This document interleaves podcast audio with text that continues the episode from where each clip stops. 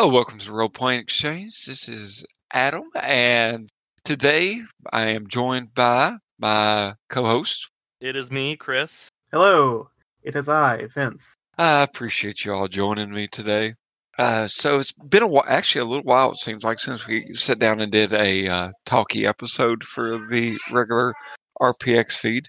And um, I noticed a few weeks ago, popping across Twitter, and on the little channels that I'm a part of, that, what the hell is the company, Chris? That would be Monte Cook Games. Okay. So I think it's associated with the Cypher System, but it's more of a generalized thing.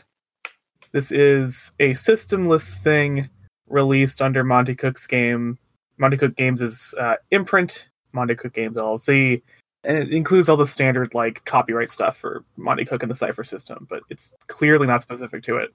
Yeah, and we are talking about the book Consent in Gaming, which book is kind of a strong word since it's really twelve pages of text. It's a pamphlet. Yeah, it's yeah, definitely a pamphlet. twelve pages of text and one page of uh, check sheet. But this book is uh, looks like it's by Sean K. Reynolds and Shanna Germain, I believe. Yeah, so it's uh, about consent in gaming. And I did kind of go through, I only highlighted one section of this as I was prepping here, but I kind of got the thesis of it here is that um, to directly, I'm putting quotation marks around this here, uh, playing role-playing games is a shared experience that is supposed to be fun for everyone involved. And part of that is making sure that everyone in the game has consented to the premise and expectations of the campaign and uh, game genre. So, yeah, it's for, you know, consent and expectations in games and uh, campaigns and so forth. And, uh, yeah, we just kind of want to take an opportunity to get this portion of the episode to weigh on, weigh in on a few of the things. Wait, I was supposed to read? Yes. Yes, Chris. Unlike grad school, you can't pretend that you didn't do the read. You can't pretend that you did the reading because we have a quiz. Oh, shit. So when I saw the word consent, I was kind of, I always think of that word in the more sexual context in which it was used as it's used. I think, you know, just because, you know, you're talking about consensual stuff and so forth and so on. So the title, I didn't know, I didn't think it was a, hey, don't be creepy in video in uh, role playing games, stuff like that. But it's just really about getting everybody on board. And uh, I think, as you mentioned before we started recording, Vince, getting more of a, a good read of your table and your player expectations? Yeah, this is a good... I will say that I really appreciate this document as, like, good session, like, zero or, like, one material for, like, establishing um, player expectations and boundaries. Um, sort of, like, opening up with a good... Uh, trusting environment for you to explore whatever themes your game is going to explore uh, without, like, you know, uh, without worrying people overly much about whether or not you're going to traumatize them, because you've given yeah. them a good, safe way to express, you know, what's off limits. Uh, honestly, this is something that uh, feels like it, it should be... Um, you know, used, but also sort of actively used, you know, like it, it's a thing that it's a document that presents basically like a way to negotiate difficult topics for you and your players. Yeah.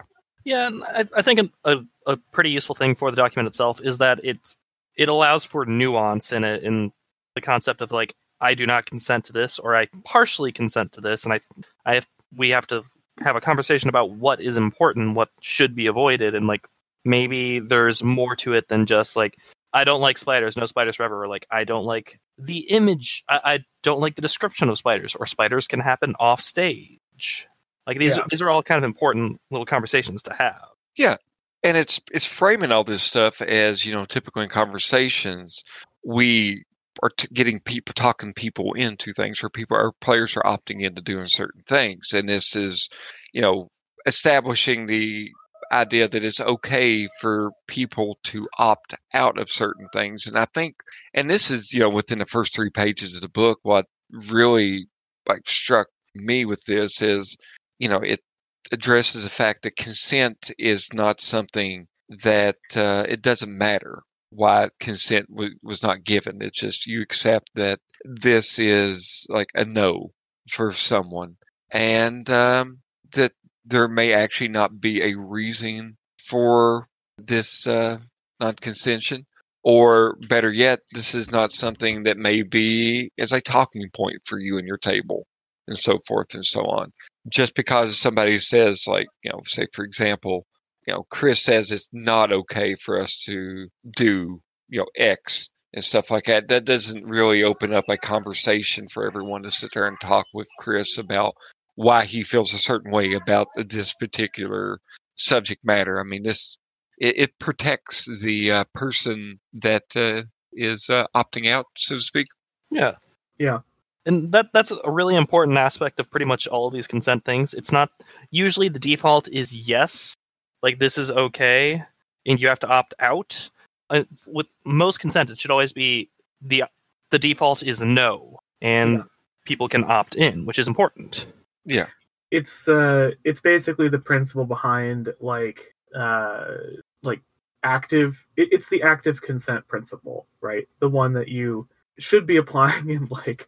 Uh, sexual or kink scenarios, right? Like the default answer is is no. You, you the the act of performing these things is is, is an act of uh, buying in, right? Enthusiastic so, consent. Yes. Um, yeah. I mean, I, I really also appreciate that the, the the spectrum thing is brought up. That it's not just like a binary.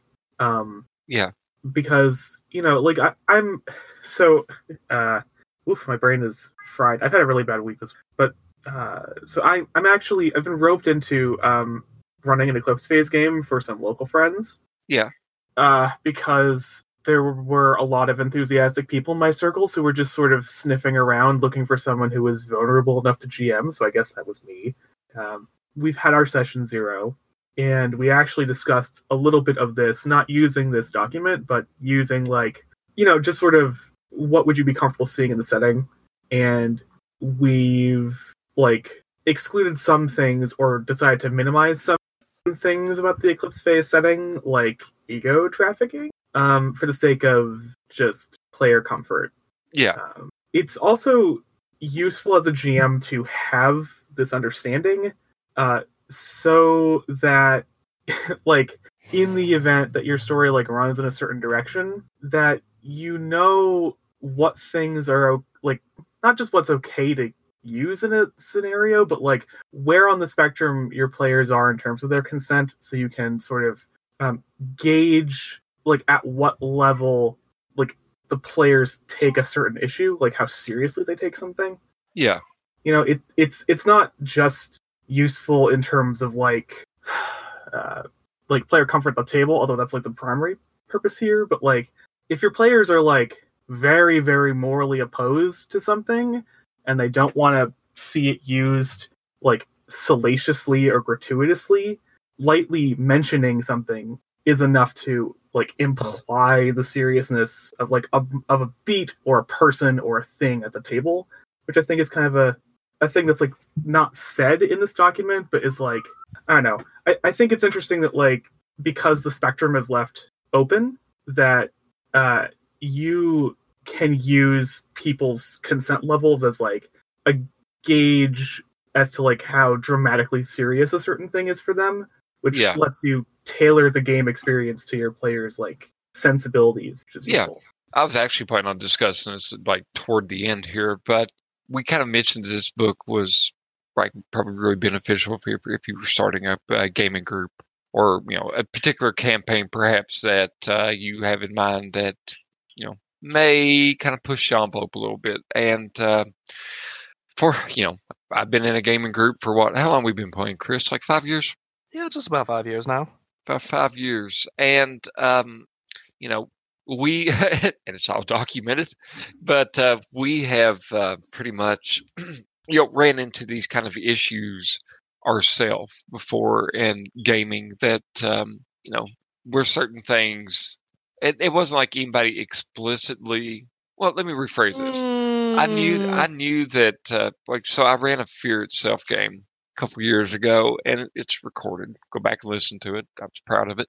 Uh, but I mean, I, I knew Chris had a, a rather, um, tender heart toward, um, animals. And yeah, um, that's all in the past tense now. I'm I'm a soulless robot now. Yeah, he's a soulless robot. I'm sorry, I didn't mean the the verb tense, but I mean I knew it was something that, you know, you're you're you know a loving person and you love animals and stuff like that. And like when I was looking at that particular scenario, that I just didn't really see one particular part of it as a huge, huge deal. I was like, well, I mean, obviously he'll think this is creepy and stuff like that, so.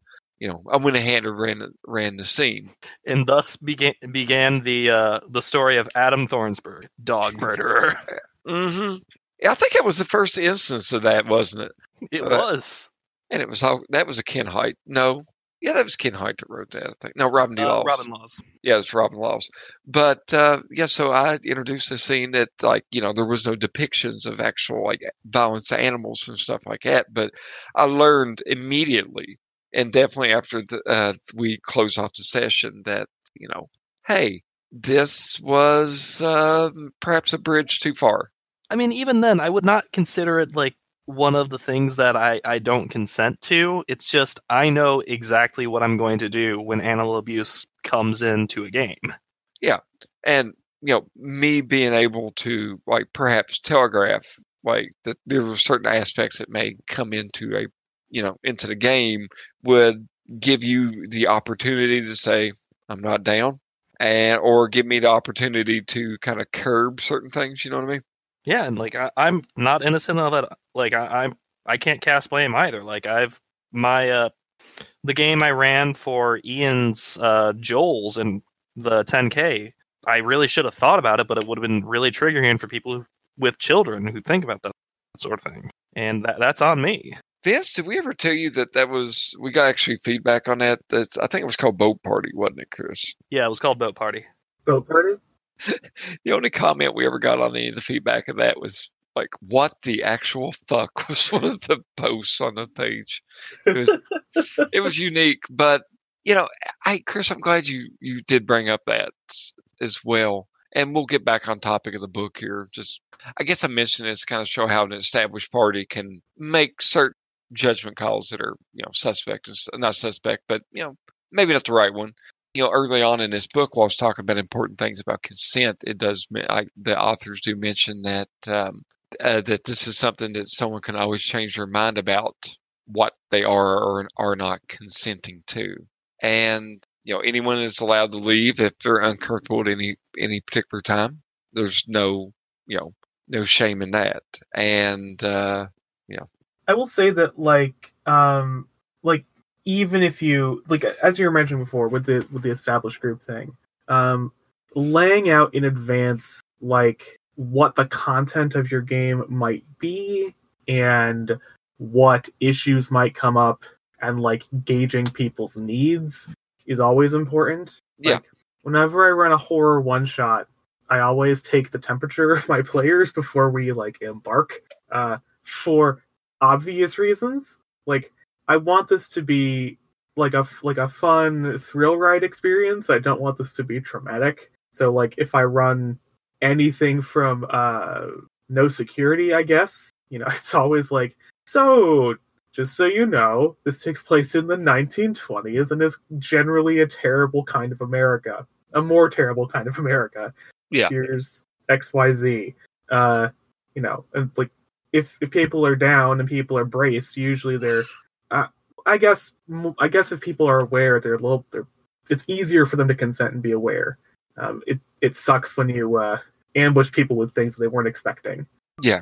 Uh, yeah, that, I think that's fair, but I think another important aspect about the, the thing we've, the, this consent in gaming was that people do screw up. And oh, yeah.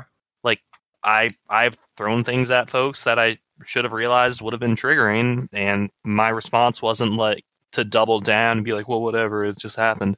Like, you apologize, but you don't apologize to that one person. You apologize to the group. Be like, uh we there there was a failure to communicate here. I screwed up. I am sorry. Yeah yeah yeah I don't disagree. Yeah. Um, honestly, one of my favorite parts of the book is when it talks about recovering from consent mistakes here. You know, someone recognizes the conversation has moved to a non-consent topic. Uh, you know, you call out what happened, and um, old man Thornsburg just couldn't contain all his dog murder. Uh, well, I mean, it, it's now the running joke and stuff like that. But, you know, whenever whenever something gets that way, the ideal situation is kind of to let everybody know. Or, you know, and that's why they got things like the X card. Yeah. And so forth that you can play.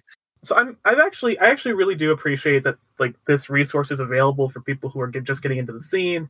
And as a thing to, like, point to if your group is sort of going off the rails or um, not being respectful, like, it's useful to have a resource like this from a publisher that's that's prominent within the industry that, like, encourages more pro-social aspects of R P G play and, like, less of the, uh, shall we say, more odious uh, elements of the of the genre. It's okay. You can say grognard. Okay. so so yes, I, I'm yeah I'm I'm happy that this exists to create like yeah. less space for grognard nonsense. What and it's even like, for established groups, and this is kind of what Chris was saying. A mo- well, kind of referring to a moment about rec- when we were discussing recovering cons- consent. It like it's a nice thing to see. It labeled out here that if there has been some infraction, the best thing to do is just to immediately address it and not, you know, try to handle these kind of things behind closed doors and stuff like that. It just prolongs the experience and could actually allow allow it to, and I'm going to make use this word here, but to metastasize of sorts. And then the text, the uh, the cool thing about this, it immediately follows this issue up by saying that the person who has made a, made the infraction should apologize. And mm-hmm. the book addresses that apologies are not easy, but, you know, it needs to be done, and you don't need to explicitly single, you know, the per, a particular individual out about the issue. But, you know, when there's an error, you got to own up to it. And, um, you know, to do a direct quote here, despite it being hard, but here's the thing. You're a role player. If you can pretend to be an elf or a cyborg, if you can insult a king to his face and stand your ground against a horde of charging orcs, if you can accept that you were, you killed an entire party with a fireball or take credit for killing a dragon with a critical hit, then you can apologize to your friends for saying something that made someone uncomfortable. Uh, sidebar, there's one exception to this, is if you're a stand-up comedian who has said some super racist shit and has gotten a very important job, then you can say, I'm sorry you feel that way. Oh my god, they are such oh, fucking coddled snowflakes. Uh, the most recent one is Shane Gillis, but like pretty much every stand-up comedian who's gotten Me Too'd. Like, like, ah, god, like, it's, it's so frustrating as somebody else who like has to produce work that appears, like, like appears in the quote-unquote public, but like people act like this. It's like, I, I don't know. It's just, it's just fucking absurd. It's just like, like you're I, not get get the fuck off the cross. Like Jesus fucking Christ. Like no, sorry. I, I, I think my favorite thing though is like the most recent one, Shane Gillis. It's like he he was announced to be a cast member on S N L, and then like in thirty seconds, someone's like, oh, by the way, here is some evidence of him being super fucking racist habitually. Yeah. And his response was, I'm sorry you were offended by that. Yeah. Okay, I saw that picture, but I didn't read it. Okay, yeah. I, I, I'm with you now. Yeah. Um. And, but I am actually trying to get back to like an important concept here is yeah. an apology like this, it should not be, I'm sorry you feel that way, because that puts the onus on the person who has been, I don't want to say wronged, but like whose consent was not accepted. Yeah. Like, the best apology is always, I'm sorry. I did that. I screwed up. Let's move on. Yeah. And not making excuses or yeah. deflecting and stuff like that.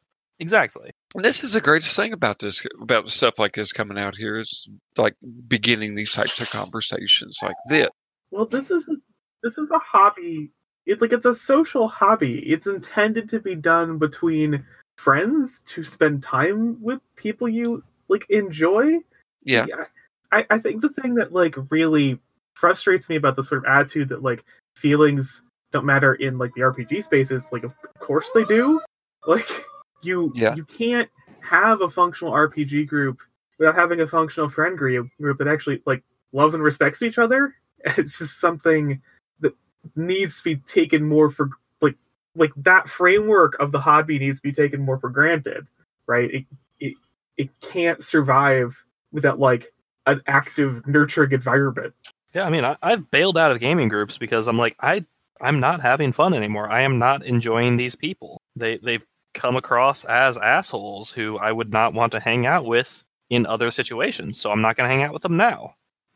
Yep. Like it. So like a big aspect of this is kind of figuring out how to keep a group running and like the social aspects of it alive. And like uh, this going back to the consent and gaming document, a, a big aspect of that is checking in with each other, making sure we're all doing well. Yeah. Like I, I, I do make a point, like all of you guys, like I'll reach out to you at least once a month, probably be like, hey man, how's it going? How's life? Are you okay? Yeah, exactly. Yeah. And, you know, we're, we are very appre- appreciative of it as well, Chris. I, I mean, a lot of it is also me apologizing for being an utter fucking asshole in game, because I admit, like, when I play a character, I'm usually working through a problem. There's a reason I play very unpleasant people. Well, apparently I've got my own issues, too, whenever I start, we start describing character archetypes and uh, amongst ourselves. I'm like, yeah, that's an Adam character. I'm like, oh. Very boring, until he decides to murder someone. Meanwhile, this well. character is like, oh, God, this guy has problems. This guy has control issues. I think my I think my principal character archetype is, like, sad as cinnamon bun.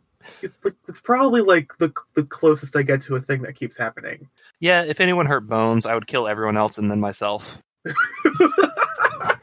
You know, Bones, like I only played with Bones once, but him riding away or riding on that horse with his hair just being tossed about in the wind. I mean, it was Vince. It was something magical, I'll tell you. I mean, it made getting bit in the face, spoiler for a game that posted a year ago. Uh, you know, it made it all worthwhile, man. Thank you. The Bones also always had the best vignettes. I appreciate that. I'm sorry that like I dropped out there. I just I just haven't had the time uh, or energy. Uh, dude, it's all good. Like we're happy to have you when we get you, dude. And, you know, Chris was kind of talking about this by checking in with people, but it, like the text also discusses the bleed over and char- uh, from character to player and player to character and so forth, which you know.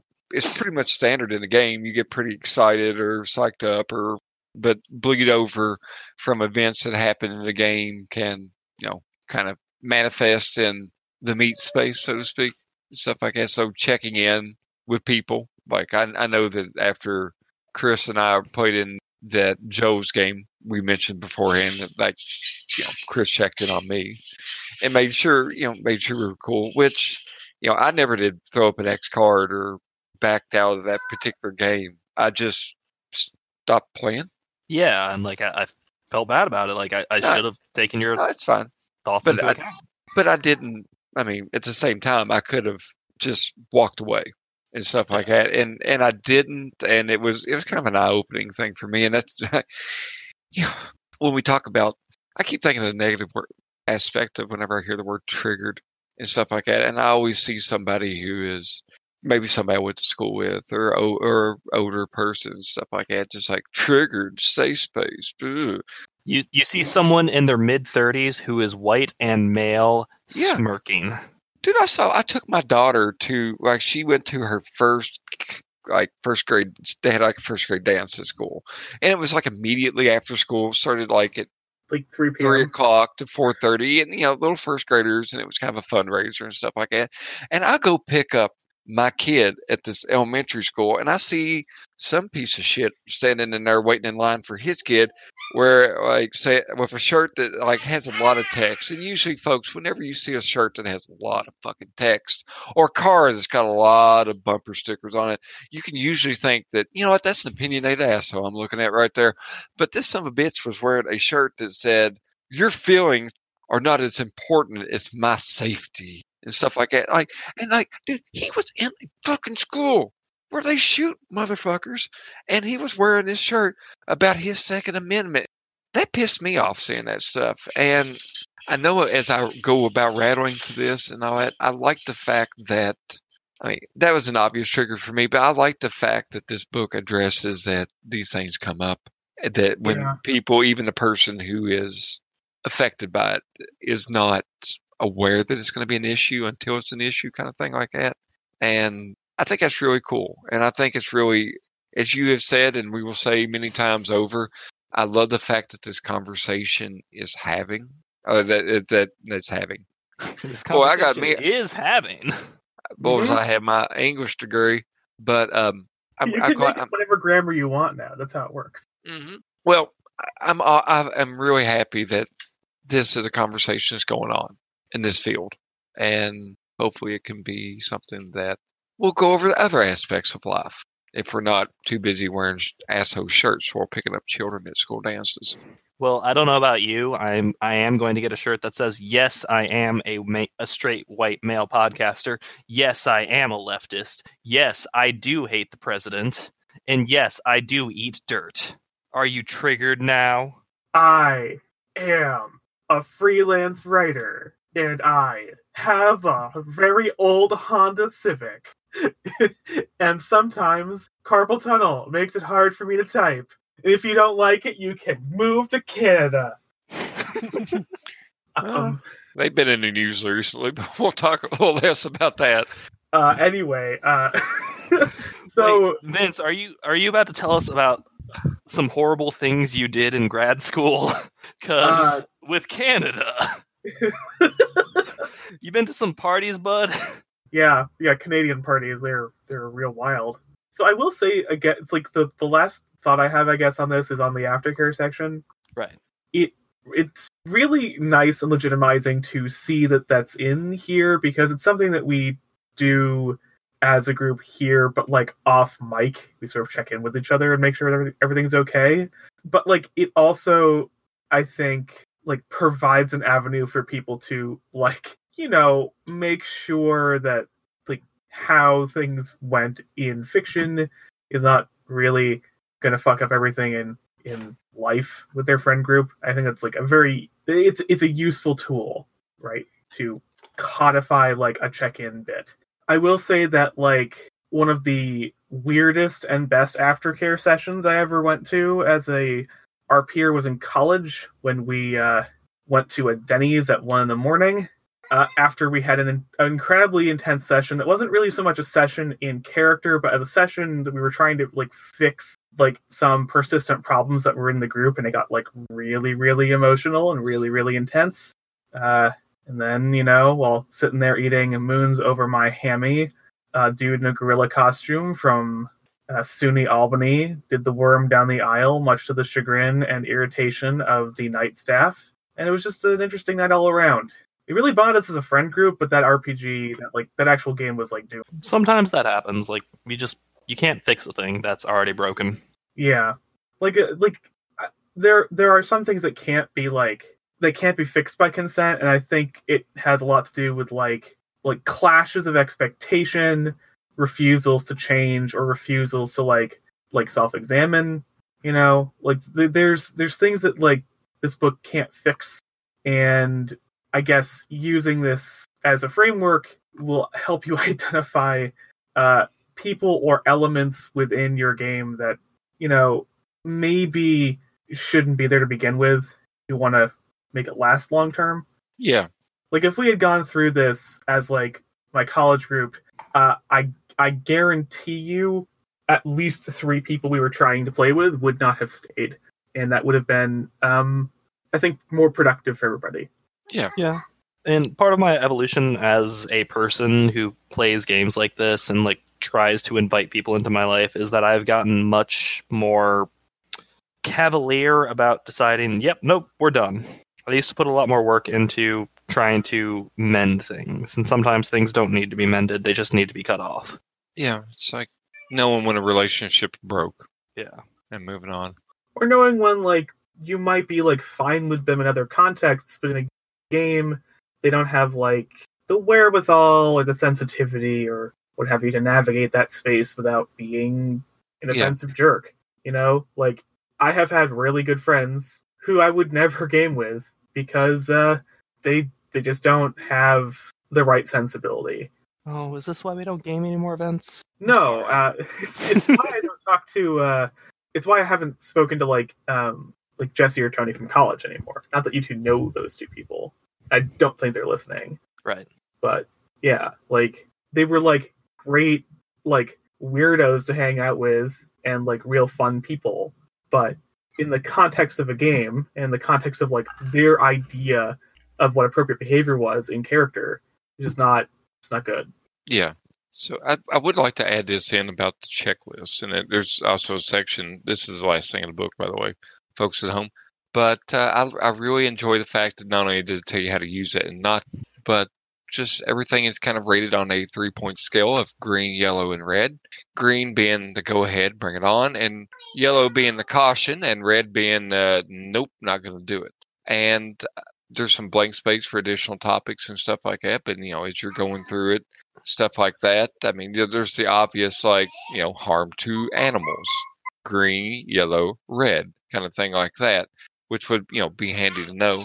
But there's also, you know, outside of things like that, they also just go into your particular comfort levels in general, like relationships, like romance. Do you want it depicted, explicit, between characters, between N P Cs, fade to black? Same thing goes for, like, you know, you know, sexual issues inside of a game, so forth and so on. You, like, you can kind of get a decent read of your tables uh, on the lesser spoken aspect. I know here at R P X, we pretty much say amongst each other, I don't think we've ever had a relationship between player characters at a table. Ever, Chris? Uh, I can't think of anything like that. Um, I don't think we have. Not that I can remember. I think we the closest we did was like our backstories for some of the mass stuff that we, we need to get back to. Yeah. But and then, you know, they also address, outside of horror and all that, mental health and physical health, which is really nice. Uh, you know, talking about diseases and so forth and so on, and sexual assault, and just like a ton of d- different things that allow for. The one thing I will say about this list is that the alphabetical order leads to some very interesting juxtapositions. Yeah. Right? Police aggression, pregnancy, self-harm, severe weather.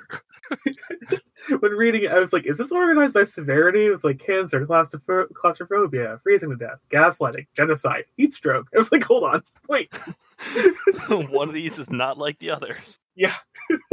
And then, like, the top of the list would be thirst. Like, yeah. I mean, well, I like, don't know about y'all, but I thirst every day.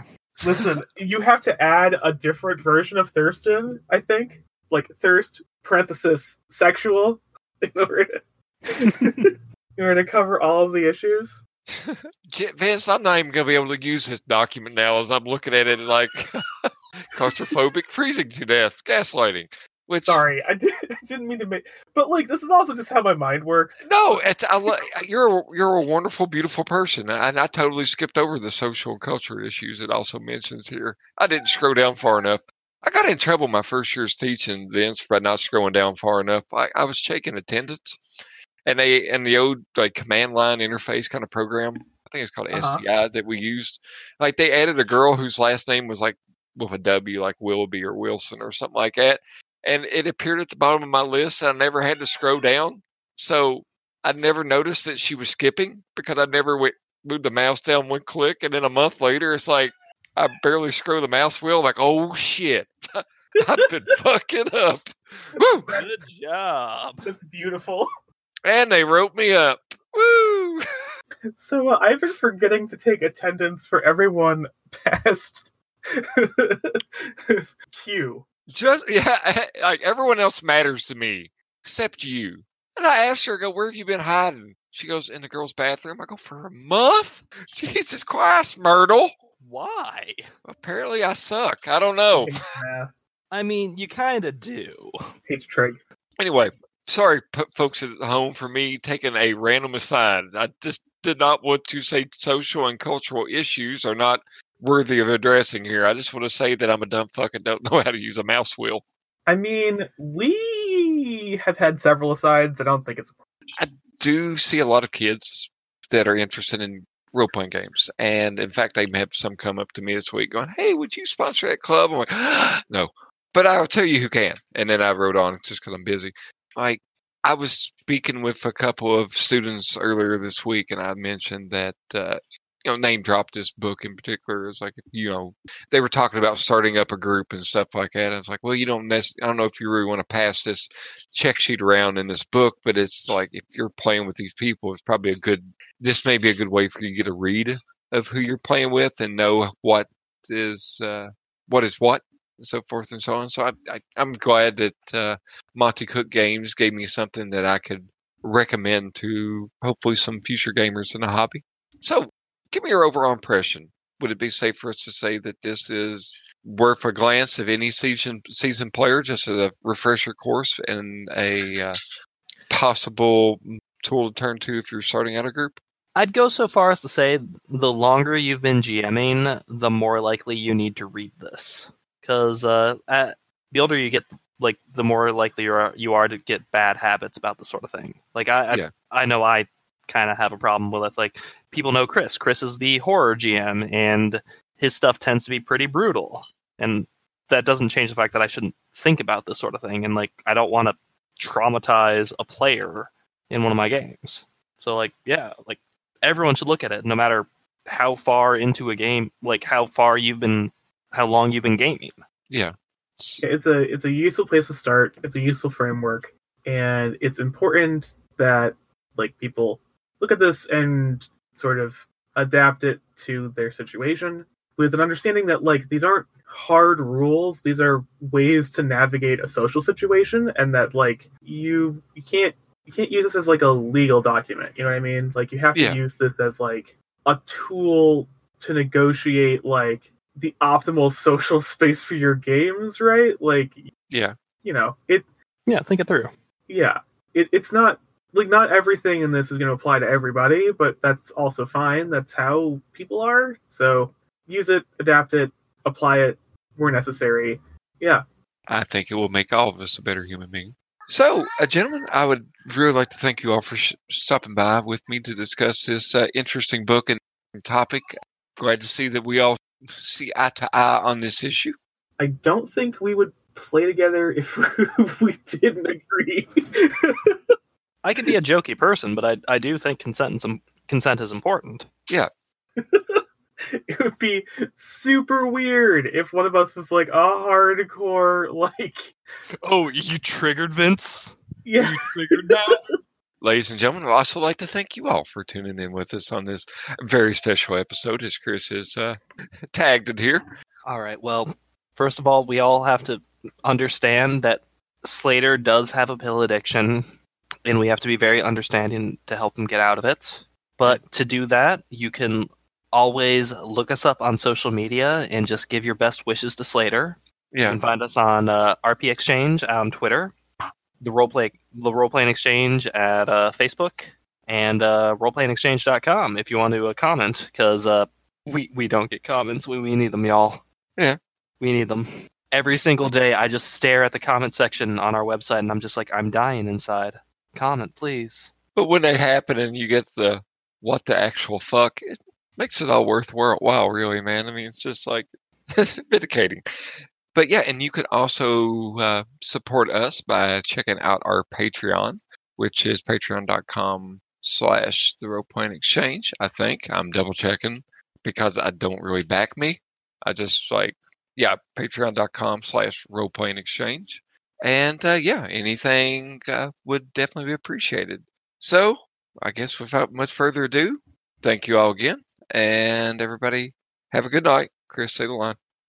We, I mean, I'd, I'd like to say we did think this one through, but as the conversation went on, it, it made it even clearer that we did not. No, no, we had a loose idea, and then we rode with it. But, you know, thank you, Monte Cook. Check out the links. Bye.